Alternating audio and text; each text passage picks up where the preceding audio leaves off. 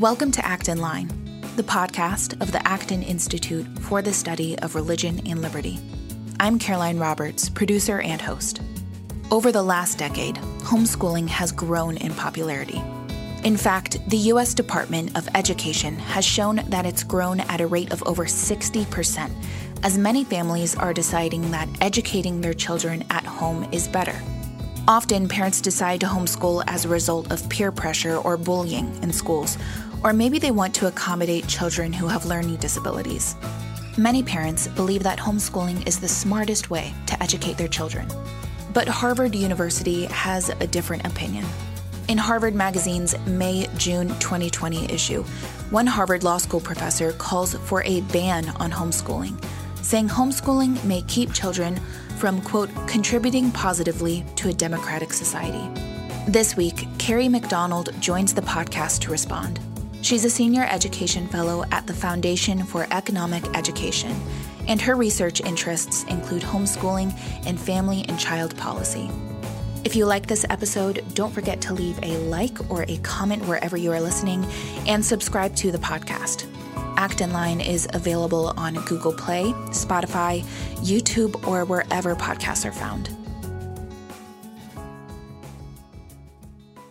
Today I'm speaking with Kerry McDonald, Senior Education Fellow at the Foundation for Economic Education, and she's also the author of Unschooled, Raising Curious, Well-Educated Children Outside the Conventional Classroom. She's also an adjunct scholar at the Cato Institute and a regular Forbes contributor. Kerry, thank you so much for coming on. Oh, it's great to be with you. Thanks for having me.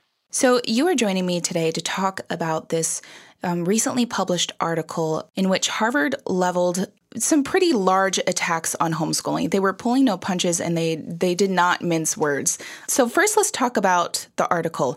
It's titled, quote, The Risks of Homeschooling. And it's written by Aaron O'Donnell, who touts the work of one Harvard law professor who basically tries to make the case for outright banning homeschooling. Kerry, you are a Harvard alum and donor. So what was your first reaction to this piece? Well, I was shocked by how one-sided and misinformed the article was. You know, if you think about a magazine like Harvard Magazine that would pride itself with a reputation for editorial excellence, it was disappointing to see, um, again, such a, a misinformed article. And so I wrote a rebuttal, uh, you know, a letter to the editor in response to the Harvard Magazine article um, as an alum and also as a homeschooling mother of four children uh, in Cambridge, Massachusetts, just down the road from uh, the main campus of Harvard. So, you know, I found it to be really shocking that this article um, would appear in the magazine and wanted to Uh, really correct many of the mistruths that it spouted. Uh, and that's what I tried to do in my letter to the editor, which I then published at C dot org. Now, I am not an expert, obviously, in law surrounding education and attacks that have been leveled at homeschooling in the past. Has anything like this ever come out of Harvard before? Well, the main um, professor that the article uh, widely quotes is a Harvard Law School professor who is known to be, who's known to call for presumptive bans on homeschooling. She's written extensively uh, in academic journals calling for this, and and, and has some other um, sympathetic professors across the country who agree with her and believe that, you know, there's really the state's responsibility to protect children, uh, and that that's not, you know, that that that doesn't fall on parents. It's really an obligation of government um, to protect children and to um, ensure that that children are, you know, raised properly by whatever definition the state assumes that to be. Uh, and so there has been this criticism for a long time um, coming from that cohort of people who, you know, look for these, again, presumptive bans on homeschooling or heavy regulation of homeschooling. Um, there's an upcoming conference at Harvard in June that uh, gathers this group of people together, uh, invitation-only conference, to talk about increasing regulation or proposing bans on homeschooling. Um, and, of course, it's, you know, certainly within their right to have an invitation-only conference and to talk about, you know, issues that matter to them. I think what I found was that was surprising was that Harvard Magazine would again print such a one-sided, um, misinformed article. So in the article, it says that, quote, Elizabeth Bartholet sees risks for children and society in homeschooling and recommends a presumptive ban on the practice. Homeschooling, she says, not only violates children's right to a meaningful education and their right to be protected from potential child abuse, but may keep them from contributing positively to a democratic society. That is quite a mouthful, first of all. Um, And it, it, that makes quite a lot of claims. So let's dissect this a little bit more. You wrote a response, like you said, at F E E about, you know, some main problems that you see in this article that's been published by Harvard. So can you detail some of these for us? What are the biggest problems that you see um, in Elizabeth Bartholet's call? Well, I think a main, the main issue is that they are worried about child abuse, and we all should be worried about child abuse, and we should absolutely be taking steps to prevent child abuse and to prosecute people who would abuse children. Um, the authors of the article, the author of the article and the Harvard Law School professor argue that this is why um, homeschooling should not exist or should be heavily regulated to prevent abuse. But there, you know, really isn't evidence to suggest that homeschoolers are abusing their children. Um, and to sort of claim that child abuse is rampant among homeschoolers is just factually incorrect and tr- very troubling. Um, now, they'll argue, well, if we send kids to school, there are these mandated reporters, teachers, and school administrators that are required by law to report potential abuse to authorities. And what I bring up in the article is that, you know, a lot of families will tell you that they choose to opt out of conventional schooling because of the widespread abuse that their children um, encounter daily at school, whether it's rampant bullying or even more tragically, uh, abuse by teachers and school administrators. And we're often seeing headlines to this effect. And I linked to, to one from the Washington Post recently in my response article. So the idea that uh, child abuse is only happening in homes uh, and then this attack on homeschooling families as somehow being um, potential child abusers is just really such a vicious Uh, an erroneous attack on what are, you know, for the most part, very law-abiding families. Well, it stems right out of the belief that, you know, government and uh, people in positions of power are the number one guarantors of a child's safety. Right. And so there's an there's a quote that Professor Bartholet says in the article, um, and I quote this in my response as well. She says, I think it's always dangerous to put powerful people in charge of the powerless and to give the powerful ones total authority.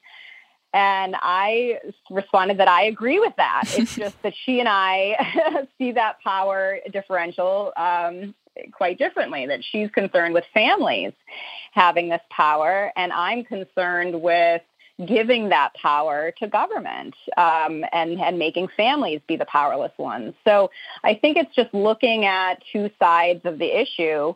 Um, but, right, she and, and this article are definitely looking at this kind of proactive role of government, that government is the one shaping society, um, that they are sort of the philosopher kings who will guide children and Uh, shape them into whatever, you know, form they believe is is valid and valuable, uh, and and that shouldn't. And they're arguing that shouldn't be left to children. That really the state knows better. And I and I just there's just so much in the article that I find really concerning, you know, in particular, where Bartholet talks about as her rationale for sending children to school and banning homeschooling is, um, you know, really this belief that, and she says that it's important for children to grow up exposed to community values, social values, democratic values, ideas about non-discrimination and tolerance of other people's viewpoints. This is what she says in the article.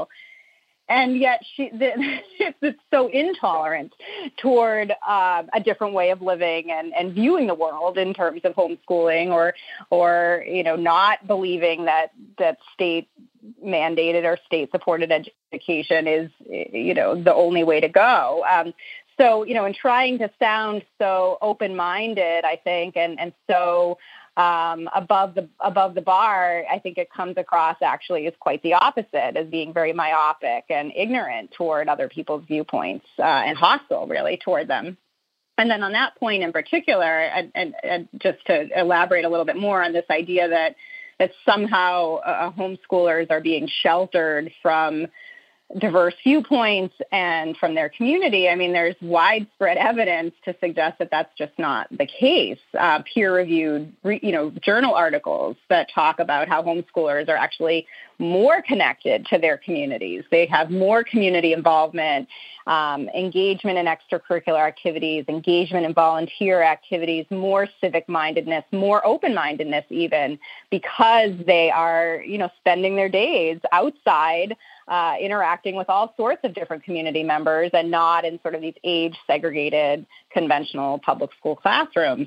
Um, and that reinforces, you know, are this, this particular finding about the civic engagement, enhanced civic engagement of homeschoolers, um, echoes similar research on private education more broadly, more generally, that also suggests positive uh, civic engagement and outcomes um, through private education. Well, several studies prove that, you know, homeschooling um, or homeschooled children end up having higher standardized testing results. And I mean, you have to ask yourself, how many students at Harvard have been homeschooled? Right. So I do link in, in my response to a twenty eighteen article by the Harvard Gazette, and the Harvard Crimson has written, you know, previous articles about uh, current Harvard homeschool students. Uh, in this particular twenty eighteen Gazette article, Um, they spotlighted three students who really were homeschooled in a in a very unstructured, informal, self-directed way. They were allowed to kind of guide their own learning. They took classes that interested them. They were able to um, follow their interests and pursue their passions, and ended up at Harvard. And in the article, I quote from the article saying that this spirit of curiosity and independence continues to shape their education. Um, you know, these are the kinds of people you would you would expect to, um, you know, be furthering their education and, and seizing, you know, new opportunities to learn and discover and explore. Uh, and it was really quite a, a wonderful article about how homeschooling was the was the source of a lot of that curiosity and independence for these particular students. And so um, it did seem, again, sort of unusual that Harvard Magazine would choose to just focus on what they see as these potential risks of homeschooling without acknowledging the many uh, homeschooled students that have attended Harvard, that have graduated from Harvard, um, uh, or in my case, alumni who are now homeschooling our own children. It just seemed a little bit um, bizarre that they wouldn't, you know, include the benefits uh, as well as potential risks and really create what would be a much more editorially honest article. Well, speaking about editorial honesty, this article makes the statement that, quote, up to ninety percent of today's homeschooling families are apparently driven by conservative Christian beliefs, which, first of all, isn't true, like you point out, and we'll get to also. But second of all, you know, even if they were, so what? Which just exposes the fact that you said this is driven in part by a refusal to be tolerant of pluralism and ideas that differ from your own. Um, but let's go back to that point that it's just simply not true that up to ninety percent of today's homeschooling families are, as she wants to uh, label, white and Christian. So can you shed some light on that for us? What do homeschool families look like today? Right. I thought this was one of the more incorrect um, points in the Harvard Magazine article that is just verifiably false. Um, they were really trying to paint this stereotypical picture of the typical homeschooler as sort of a white evangelical Christian, and, and to your point, and saying that somehow that's what makes it so bad and that's why it should be regulated, which, you know, again, what you're saying is, who says that? Why, why is that, you know, why would that be bad? Um, but even beyond that attack, I think, really, on Christian families choosing to homeschool, the data just don't support that. So, you know, it's, it's, it's better data show that it's about two thirds of today's nearly two million homeschoolers um, identify as Christian. Uh, and that's about equal to the U S population as a whole. About two-thirds of Americans consider themselves Christian. Um, but the homeschooling population is becoming increasingly diverse ideologically and demographically. So it is true that much of the growth in the modern homeschooling movement occurred in, in particular in the nineteen eighties and nineteen nineties led by conservative Christians who were opting out of conventional schooling. Um, and that got us to about eight hundred fifty thousand homeschoolers in nineteen ninety-nine. And I think you could argue that at that time, um, the vast majority of them were Christian, considered themselves Christian homeschoolers. That, you know, continues to evolve as numbers of homeschoolers skyrocket in this country. And while, again, the majority of homeschoolers today would still consider themselves to be Christian, again, reflective of the larger American population, it is not the primary motivator for these families to choose homeschooling. Um, the federal data from the U S Department of Education, the most recent data on homeschooling, identify concern about the school environment, such as safety, drugs, and negative peer pressure, as the top motivator for families choosing the homeschooling option. And this exceeds other factors, such as a desire for religious or moral instruction. Um, so it's just not the case that homeschoolers today are choosing to homeschool because of, of Christian beliefs. They may be Christian, but that is not the primary motivator for them. Uh, and then you also find really that the most growth in the modern homeschooling um, movement is being driven by urban secular parents who are disillusioned with the test-driven, one-size-fits-all mass schooling model and really want a much more tailored, individualized learning environment for their children. Um, and then again, you also find that this idea that it's, uh, you know, sort of only white parents that are homeschooling is not backed up by the facts, that the the population or the percentage of Black homeschoolers doubled between two thousand seven and two thousand twelve to eight percent of the overall homeschool population. And the percentage of home of Hispanic homeschoolers is twenty-five percent. Of the overall uh, homeschool population in the U S. Yeah. In some ways, I think this article also reveals um, at the heart of it a kind of a bias against the family unit rather than just homeschooling. It seems the crux of the issue here is the debate over the question of, you know, who does the child first and foremost belong to and who has their best interest in mind? Bartholet says, quote, "The issue is, do we think that parents should have twenty-four seven essentially authoritarian control over their children from ages zero to eighteen? She says, I think that's dangerous. I think it's always dangerous to put powerful people, like you said, in charge of the powerless and to give the powerful ones total authority." Um, I mean, at, at the heart of this, I think she just doesn't want the family unit, it sounds like, having control over children. Right. I think it's really a battle between the family and the state. Um, and, you know, I would argue that the state is much more authoritarian. I mean, you look at public schools specifically, they are compulsory. Parents must uh, comply with compulsory attendance laws under a legal threat of force. Now, they can, in all states currently, opt out and homeschool their children in accordance with state regulations, which vary. Um, but the the most children, the vast majority of American children, are uh, educated in a compulsory public school and classroom. Um, if you talk about authoritarianism, I would argue that that is large is a bigger threat than um, families who, you know, evolutionarily have a vested interest in their child's development and in their child's well-being and caring for them and nurturing them.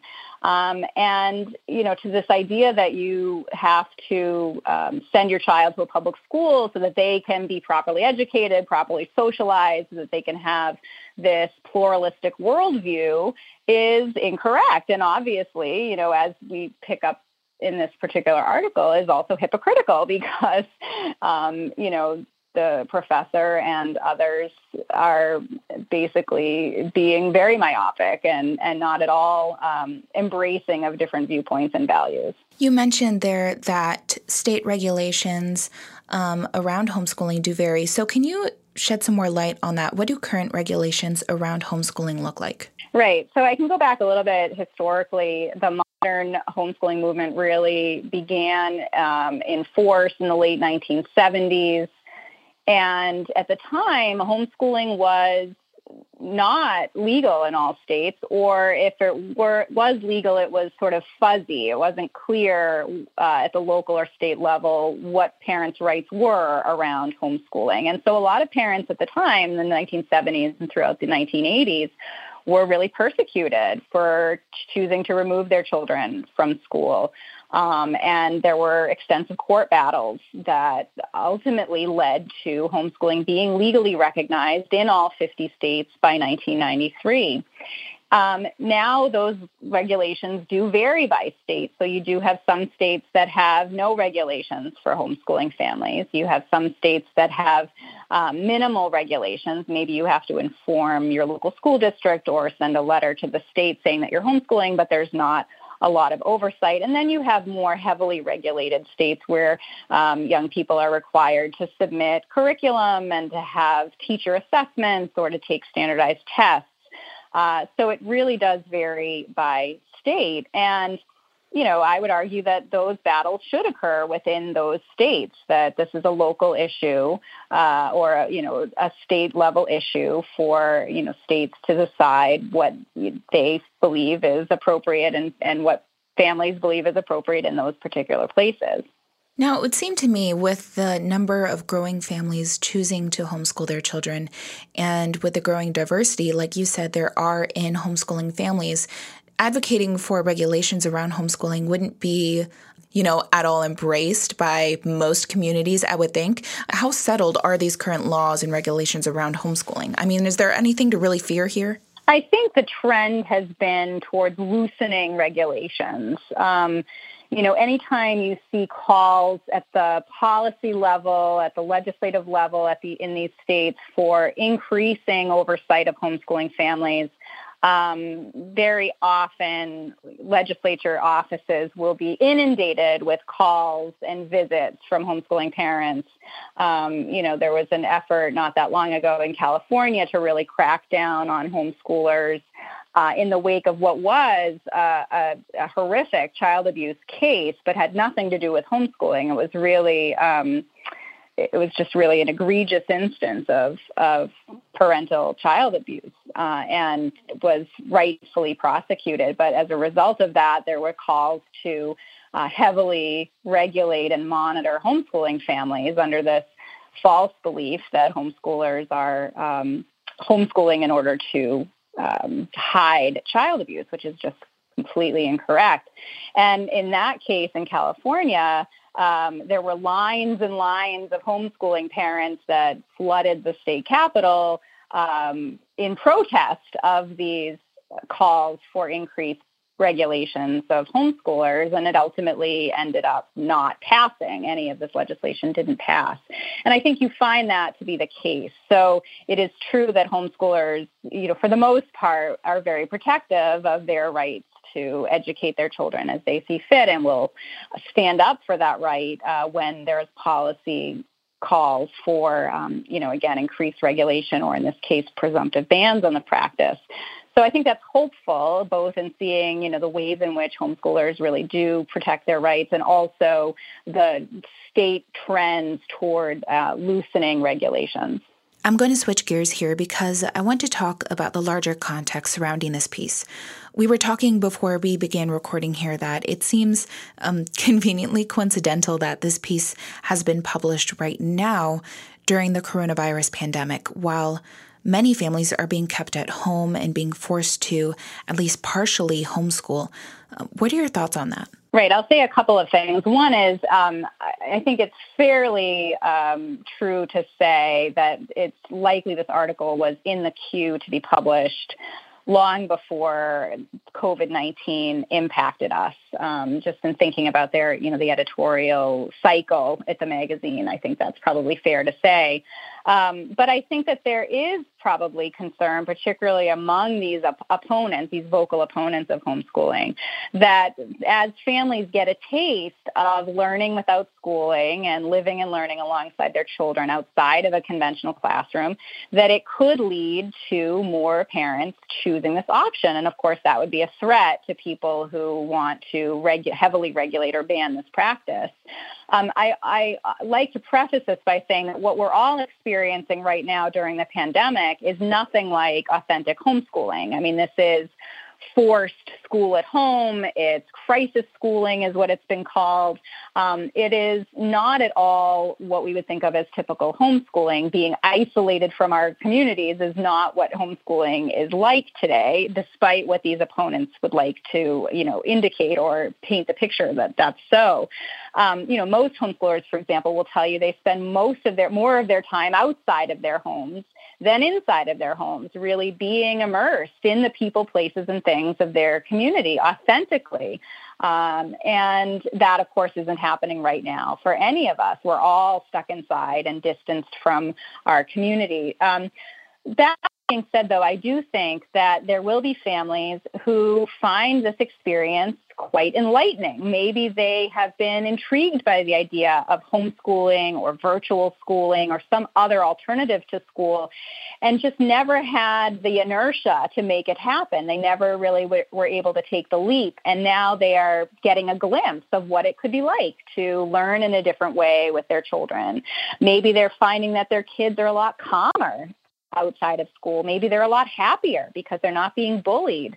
Um, or they're not, um, you know, being forced to uh, consume a standardized curriculum that is completely disconnected from their interests and motivations.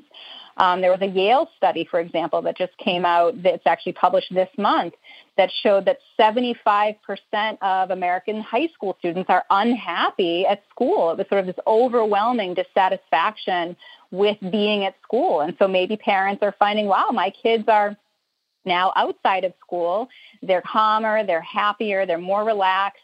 Oh, and maybe they're also rekindling some of that natural curiosity and drive for learning that, of course, we see all the time in young children, but that can often be stifled as children go through a compulsory system of mass schooling. So I'm wondering, you know, considering all of those things, what do you think that this piece from Harvard says about higher education? Because I think in many ways, Harvard is really just exposing how out of touch they are.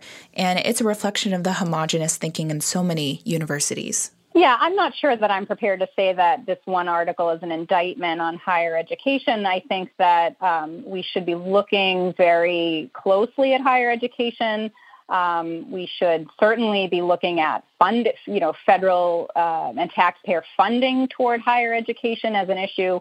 Um, the reality is that, you know, colleges and universities are their own market. You know, people decide whether or not to attend, uh, decide whether or not to apply. I think that the, the real issue is, you know, in terms of how taxpayers might be funding some of these institutions, and that is something we should look at, because if we do feel like there is a sort of one-sidedness to higher education, then we should really be um, concerned with taxpayer money going to support that kind of thing.